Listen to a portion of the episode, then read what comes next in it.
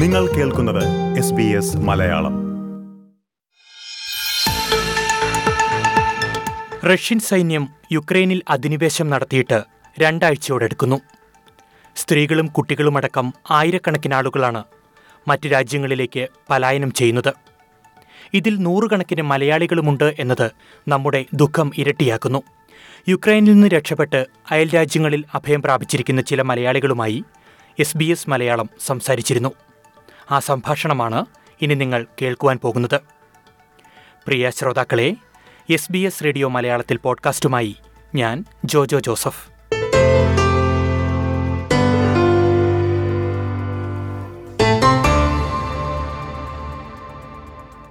യുക്രൈനിൽ നിന്ന് പലായനം ചെയ്ത് ഹംഗറിയിലെത്തിയിരിക്കുന്ന മലയാളിയാണ് അഖിൽ സെബാസ്റ്റ്യൻ. വർക്ക് വിസയിൽ യുക്രൈനിലെത്തിയ അഖിൽ നിലവിലെ സാഹചര്യങ്ങൾ വിശദീകരിക്കുന്നു. സ്വാഗതം Akhil, S B S radio മലയാളത്തിലേക്ക്. നമസ്കാരം അഖിൽ. നിങ്ങൾ അനുഭവിക്കുന്ന ഈ ബുദ്ധിമുട്ടുകളിൽ ഒന്നും ചെയ്യാനാകില്ലെന്നൊരു നിസ്സഹായ അവസ്ഥയിലാണ് ഞങ്ങളെല്ലാവരും. അത് മനസ്സിലാകുമെന്ന് പ്രതീക്ഷിക്കുന്നു. പക്ഷേ മനസ്സുകൊണ്ട് ഞങ്ങളെല്ലാവരും നിങ്ങൾക്കൊപ്പമുണ്ട്. ഇപ്പോൾ അഖിലടക്കമുള്ള ആളുകൾ കഴിഞ്ഞ കുറേ ദിവസങ്ങളായി തുടരുന്നൊരു യാത്രയാണ്. അതുകൊണ്ട് തന്നെ ചോദിക്കട്ടെ, അഖിലിൻ്റെയൊക്കെ ആരോഗ്യസ്ഥിതി എന്താണിപ്പോൾ? ആരോഗ്യസ്ഥിതി എന്ന് പറഞ്ഞാൽ വളരെ ഒരു മോശമായ കണ്ടീഷനിലേക്കാണ് പോയിക്കൊണ്ടിരിക്കുന്നത്. എൻ്റെ മാത്രമല്ല, നിരവധി ഒത്തിരി ഫ്രണ്ട്സ് ഞങ്ങളുടെ കൂടെയുണ്ട്. ഞങ്ങൾ ഇന്ത്യൻ എംബസിയിലായിരുന്നു ഈ കഴിഞ്ഞ ഒരാഴ്ചയായിട്ട്. അപ്പം പ്രോപ്പറായൊരു ഫുഡോ ഈവൻ വാട്ടർ പോലും നമുക്ക് പ്രോപ്പറായിട്ട് കിട്ടുന്നില്ലായിരുന്നു. പിന്നെ ക്ലൈമറ്റിൻ്റെ അവസ്ഥയും വളരെ മോശമാണ്. തണുപ്പ് കണ്ടീഷനാണിപ്പം. ആരോഗ്യ ഈ ഈ ഭക്ഷണത്തിൻ്റെ കാര്യം പറഞ്ഞല്ലോ. സ്വാഭാവികമായിട്ട് നിങ്ങൾ എംബസിയിൽ ചെന്ന് കഴിഞ്ഞപ്പോഴും നിങ്ങൾക്ക് അവിടെയും ഫുഡിൻ്റെ കാര്യത്തിലൊക്കെ ഒരു ഇതില്ലായിരുന്നോ? ഇല്ല ഇല്ല വളരെ വളരെ കുറവായിരുന്നു. കാരണം ഈ യുദ്ധത്തിൻ്റെ സാഹചര്യത്തിൽ ഫുഡ് ഐറ്റംസ് അതിൻ്റെ അവൈലബിലിറ്റി വളരെ കുറവായിരുന്നു.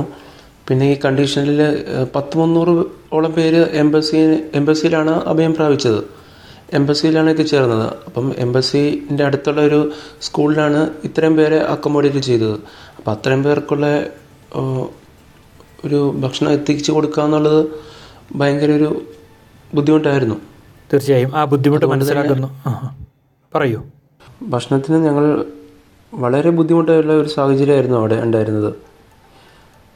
ആദ്യം ഞാൻ പറഞ്ഞതുപോലെ തന്നെ സ്റ്റുഡൻസും വർക്കേഴ്സും അടക്കം ഒരു മുന്നൂറ് മുന്നൂറോളം ആൾക്കാരാണ് അവിടെ അഭയം പ്രാപിച്ചത് എംബസിയിൽ.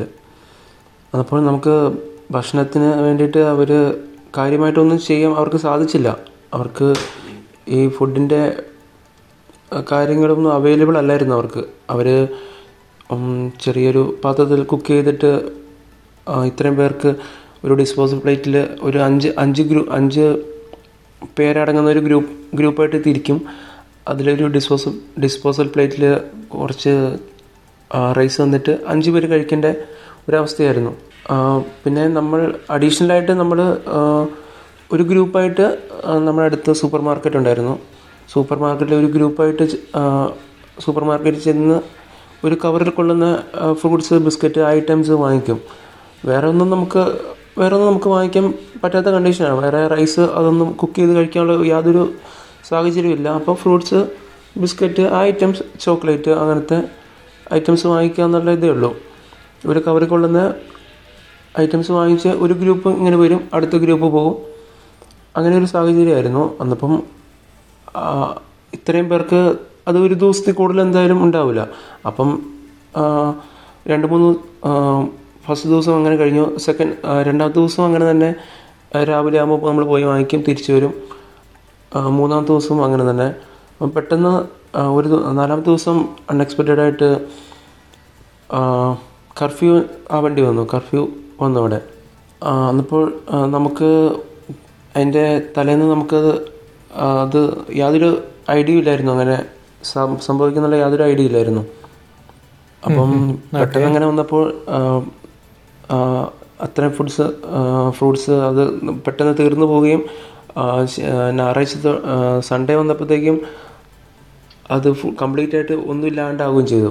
ഓക്കെ, ഈ ഭക്ഷണത്തിനുള്ള ബുദ്ധിമുട്ട് നിങ്ങൾക്ക് എത്ര ദിവസം നേരിടേണ്ടി വന്നു? അതൊരു മൂന്ന് ദിവസത്തോളം നമുക്ക് നേരിടേണ്ടി വന്നു. കർഫ്യൂ വന്നപ്പോൾ നമ്മളെ നമുക്കും ഷോപ്പ് ഒന്നും ഇല്ലാണ്ടായി, നമുക്ക് പുറത്തു പോകാൻ പറ്റാത്ത സാഹചര്യമായി, ഞങ്ങളുടെ കയ്യിലും ഒന്നും ഇല്ലാണ്ട് വന്നു. എംബസീൻ്റെ ഭാഗത്തുനിന്നും അവർക്കൊന്നും ചെയ്യാ ചെയ്യാൻ പറ്റാണ്ട് വന്നു. കാരണം ഒന്നും അവർക്കും പുറത്തിറങ്ങാൻ പറ്റാത്ത അവസ്ഥയായി, ഒന്നും ഇല്ലാതായി. പിന്നെ ഫ്രണ്ട്സിൻ്റെ നിന്ന് ആരുടെ കയ്യിലൊക്കെ ഉണ്ടോ എന്ന് ഒരു ആപ്പിളിലൊക്കെയാണ് ഒരു ദിവസം ഞങ്ങൾ തന്നത്. ഒറ്റ ഒരു ആപ്പിളിലാണ് നമ്മൾ ഒരു ദിവസം നിൽക്കുകയും ചെയ്തത്. വെള്ളവും ഇല്ലാണ്ടായി. ലാസ്റ്റ് ആദ്യമൊക്കെ അവർ ട്വൻറ്റി ലിറ്ററിൻ്റെ ബോട്ടിലിൽ വെള്ളം കൊണ്ടുവന്ന് അവിടെ വെക്കുമായിരുന്നു. പിന്നെ ആയപ്പോഴത്തേക്കും ആ വെള്ളവും തീർന്നു. പിന്നെ നമ്മൾ ആക്ച്വലി നമ്മൾ വാഷ് ബേസിൽ നിന്നൊക്കെയാണ് വാട്ടർ കളക്ട് ചെയ്ത് കുടിക്കാൻ തുടങ്ങി. വാഷ് ബേസിനിൽ നിന്ന് എന്ന് വെച്ച് കഴിഞ്ഞാൽ കുടിവെള്ളം വാഷ് ബേസിനിൽ വരുന്ന പൈപ്പിൽ നിന്ന് ആണോ ഉദ്ദേശിക്കുന്നത്? ആ pipe pipe water wash basin pipe വാട്ടറാണ് നമ്മൾ കളക്ട് ചെയ്ത് കുടിക്കാൻ തുടങ്ങിയത്. വേറൊരു സാഹചര്യം ഇല്ലായിരുന്നു. ഓക്കെ, ഇപ്പോൾ ഇപ്പോൾ അഖിലടക്കമുള്ള സുഹൃത്തുക്കൾ എവിടെയാണുള്ളത്? ഞങ്ങൾ അഞ്ച് ദിവസത്തോളം ഇന്ത്യൻ എംബസിയിലുണ്ടായിരുന്നു. അതിനുശേഷം ഇത് യുദ്ധത്തിൻ്റെ ഈ സാഹചര്യം ഗുരുതരമായ ആയ സാഹചര്യത്തിൽ നമ്മളോട് ഇന്ത്യൻ എംബസി പറഞ്ഞു നിങ്ങൾ സ്വന്തം റിസ്കിൽ പോയിക്കോളാൻ പറഞ്ഞു. ഇവിടുന്ന് പോയി സേഫായൊരു സോണിലേക്ക് ചെന്നോളാൻ പറഞ്ഞു. അതനുസരിച്ചിട്ട് തിങ്കളാഴ്ച രാവിലെ ഈ കഴിഞ്ഞ തിങ്കളാഴ്ച രാവിലെ ഞങ്ങൾ അവിടുന്ന് പുറപ്പെട്ടു. നമുക്ക് ആറ് കിലോമീറ്റർ ഉണ്ട് നമുക്ക് ബോക്സലിന മെട്രോ സ്റ്റേഷൻ റെയിൽവേ സ്റ്റേഷനിലേക്ക്. അപ്പോൾ എംബസിയിൽ നിന്ന് ഞങ്ങൾ നടന്നിട്ടാണ് പോയത്. ഞങ്ങൾക്കൊരു വണ്ടിയോ ഒന്നും ഒരു സാഹചര്യം ഇല്ലായിരുന്നു അവിടെ എത്താൻ. ആറ് കിലോമീറ്റർ നടന്നു ആറ് കിലോമീറ്റർ നടന്നിട്ടാണ് പോയത്. ഒരു വണ്ടി ബുക്ക് എംബസിൻ്റെ ഭാഗത്തുനിന്ന് അവർ ഒരു വണ്ടിയോ ഒരു ബസ്സോ ഒന്നും റെഡിയാക്കി തന്നിട്ടുമില്ല. ഞങ്ങൾക്ക് ബോൾട്ടോ യൂബർ അതൊന്നും ബുക്ക് ചെയ്യാനും കിട്ടുന്നില്ല, അതൊന്നും അവൈലബിൾ അല്ലായിരുന്നു. ആറ് ദൂരം ഞങ്ങൾ ബാഗും ചുമന്ന് യാത്ര ചെയ്തിട്ടാണ് റെയിൽവേ സ്റ്റേഷനിലെത്തിയത്. നിങ്ങൾ എത്ര എത്ര ആളുകളുണ്ടായിരുന്നു? എത്ര പേരുണ്ടായിരുന്നു സംഘത്തിൽ? ഞങ്ങളൊരു പത്ത് മുന്നൂറോളം പേരുണ്ടായിരുന്നു മൊത്തത്തിൽ, സ്റ്റുഡൻസും വർക്കേഴ്സും എല്ലാം കൂടെ. ഓക്കെ, താങ്കളടക്കമുള്ളവർ വർക്കേഴ്സാണ് അല്ലേ? വർക്കിംഗ് വിസയിലാണ് ഉക്രൈനിൽ എത്തിച്ചേർന്നത്? അതെ, വർക്കിംഗ് വിസയിലാണ് ഞങ്ങളും കുറച്ച് ഫ്രണ്ട്സും എത്തിച്ചേർന്നത്. ഓക്കെ, ഇപ്പോൾ ഇപ്പോൾ നിങ്ങൾ എവിടെയാണുള്ളത്? ഇപ്പോൾ ഞങ്ങൾ ഇവാക്വേഷൻ്റെ ഭാഗമായിട്ട് ഉക്രൈൻ ബോർഡർ കടന്ന് ഹംഗറി എന്ന ഒരു രാജ്യത്താണ് ഇപ്പോൾ എത്തിച്ചേർന്നത്. ഓക്കെ, ഞാൻ ചോദിക്കുന്നത് ഇപ്പോൾ ഇനിയുള്ള നിങ്ങളുടെ ഒരു ഒരു കാലാവസ്ഥ, അവിടുത്തെ ഒരു സാഹചര്യം എന്താണെന്നൊന്ന് വിശദീകരിക്കും. ഹംഗറിയിലുള്ള സാഹചര്യമാണോ അതോ? അതെ, ഹംഗറിയിലുള്ള ഒരു സാഹചര്യം. ഓക്കെ, ഞങ്ങൾ ഇന്നലെ ഇന്നലെയാണ് ഇവിടെ എത്തിച്ചേർന്നത്. വൈകുന്നേരം വൈകുന്നേരത്തോടെയാണ് നമ്മളിവിടെ എത്തിച്ചേർന്നത്. ഇവിടെ അതായത് ചൊവ്വാഴ്ച അതായത് ചൊവ്വാഴ്ച ചൊവ്വാഴ്ച വൈകിട്ടാണ് നമ്മളിവിടെ എത്തിച്ചേർന്നത്. ബാക്കി ഇന്ത്യൻ ഗവൺമെൻറ് ബാക്കി സാഹചര്യങ്ങളൊക്കെ റെഡിയാക്കിയിട്ടായിരുന്നു. ഇവിടുന്ന് ഇവാക്വേഷൻ്റെ ഭാഗമായിട്ട് ബുദാപെസ്റ്റ് എയർപോർട്ടിൽ നിന്ന് ഫ്ലൈറ്റ് കാര്യങ്ങളൊക്കെ ഉണ്ടായിരുന്നു. പക്ഷേ നമ്മളവിടെ എത്തിച്ചേരണം. ബുദാപെസ്റ്റ് എയർപോർട്ട് വരെ നമ്മൾ എത്തിച്ചേരണമായിരുന്നു ഹംഗറിയിൽ നിന്ന്. ഓക്കെ, ഈ ഇനിയുള്ള നിങ്ങളുടെ ഒരു പ്ലാൻ എന്താണ്? ഈ അഖിലടക്കമുള്ള ആളുകളുടെ ഒരു പദ്ധതി എന്താണ്? ഇനി അവിടെ നിന്ന് നിങ്ങളുടെ പേരൻറ് കൺട്രിയിലേക്ക് പോവുക എന്നതാണോ നിങ്ങൾ ഉദ്ദേശിക്കുന്നത്? അങ്ങനൊരു ഉദ്ദേശം ഞങ്ങൾക്കില്ല. കാരണം ഞങ്ങളിവിടെ എത്തിച്ച എത്തി ചേർന്ന് തന്നെ ഒത്തിരി പ്രതീക്ഷയോടെയാണ്, ഒത്തിരി നാളുകളുടെ കാത്തിരിപ്പിന് ശേഷമാണ്. ഞാൻ വ്യക്തിപരമായി ഞാൻ രണ്ടായിരത്തി പതിനേഴ് മുതൽ ശ്രമിക്കുകയാണ് ഒരു പുറത്തേക്ക് ഒരു ജോ ജോലിക്ക് വേണ്ടി, യൂറോപ്പിലേക്ക് ഒരു ജോലി ഒരു മോഹമായിട്ട് രണ്ടായിരത്തി പതിനേഴ് മുതൽ ശ്രമിക്കുകയാണ്.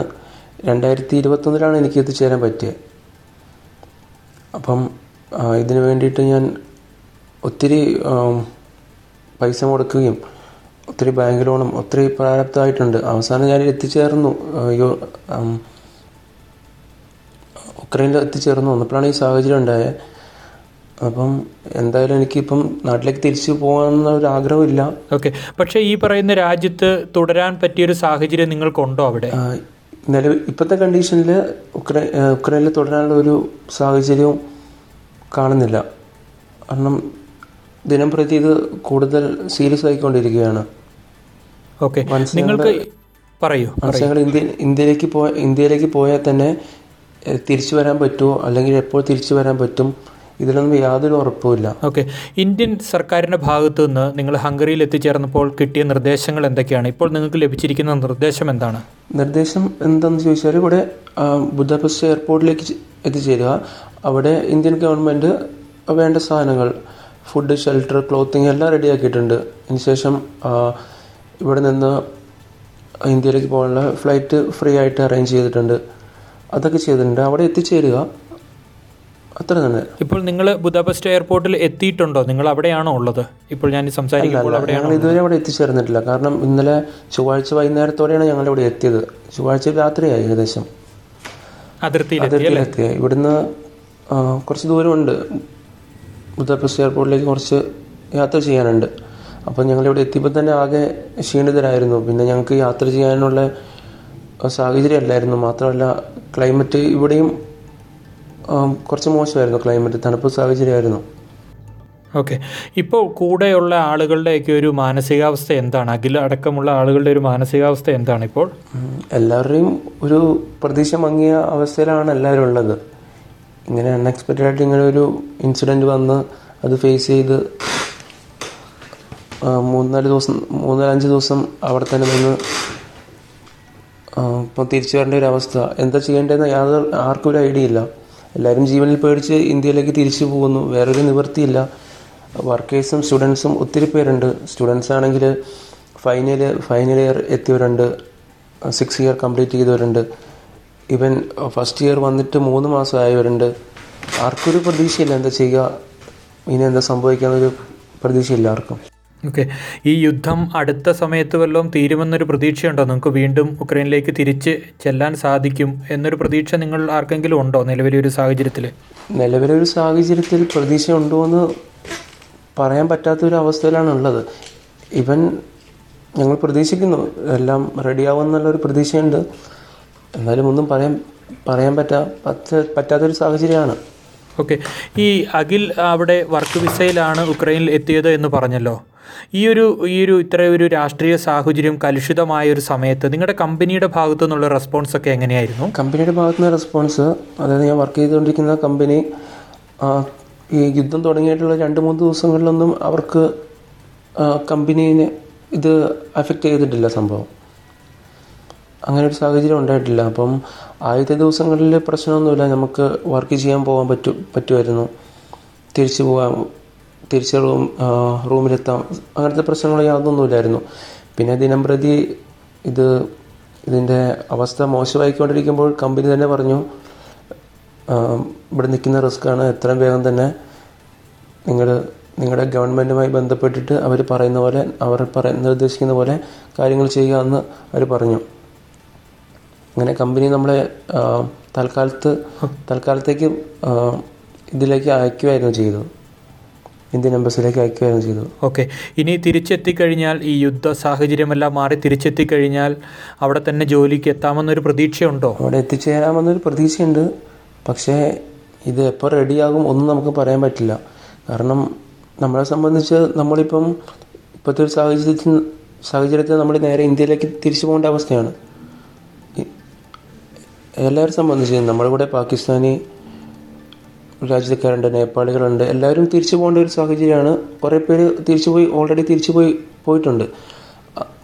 വൺസ് അവിടെ അവരുടെ ഹോം കൺട്രിയിൽ എത്തിക്കഴിഞ്ഞാൽ പിന്നെ അവർക്ക് തിരിച്ച് എപ്പോൾ വരാൻ പറ്റും എന്നുള്ളൊരു കാര്യം നമുക്കിപ്പം പറയാൻ പറ്റത്തില്ല. അത് എത്രത്തോളം നീളും, അത് ഓരോ രാജ്യത്തിൻ്റെ നിയമവശങ്ങളായിട്ട് ഇങ്ങനെ ബന്ധപ്പെട്ടിരിക്കുന്ന കാര്യങ്ങളാണല്ലോ.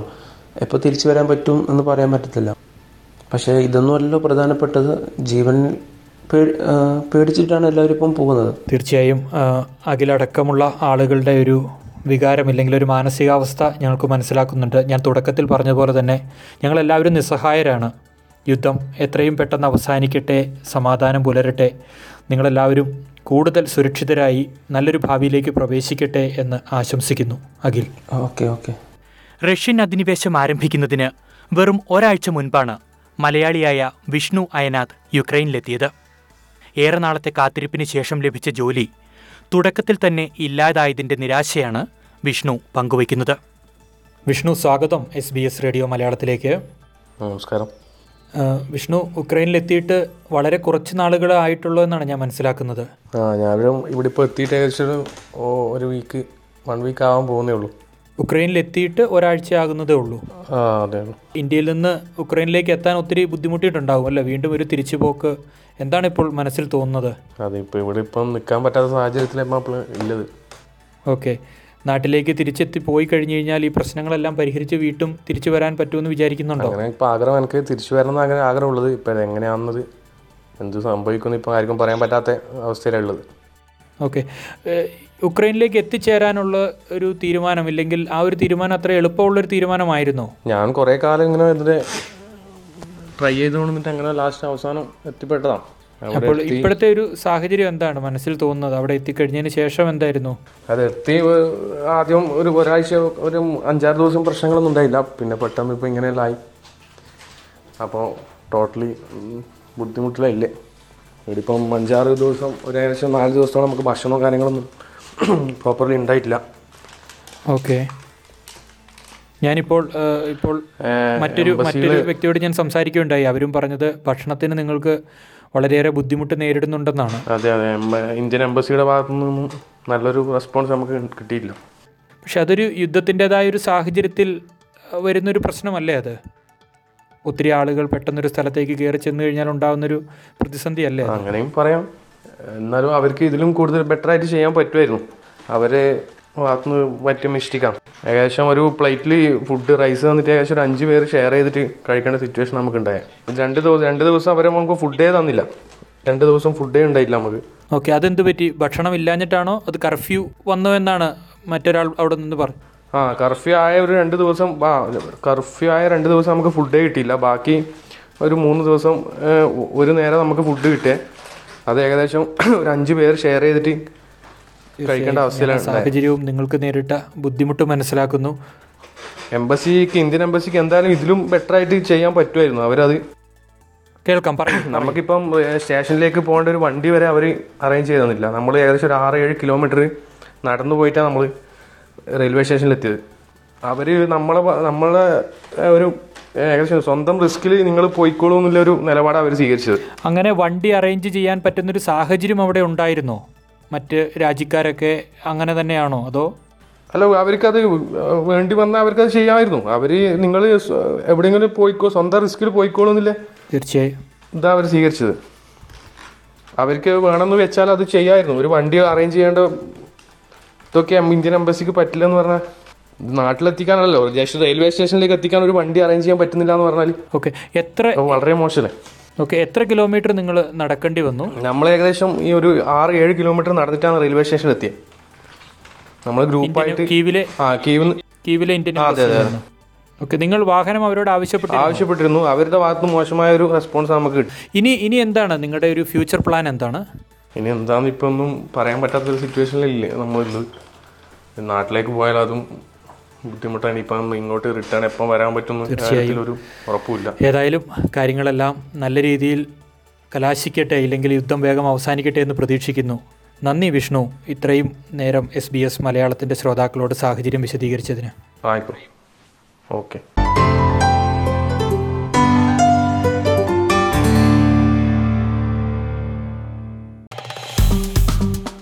Like, share, comment S B S Malayalam Facebook page.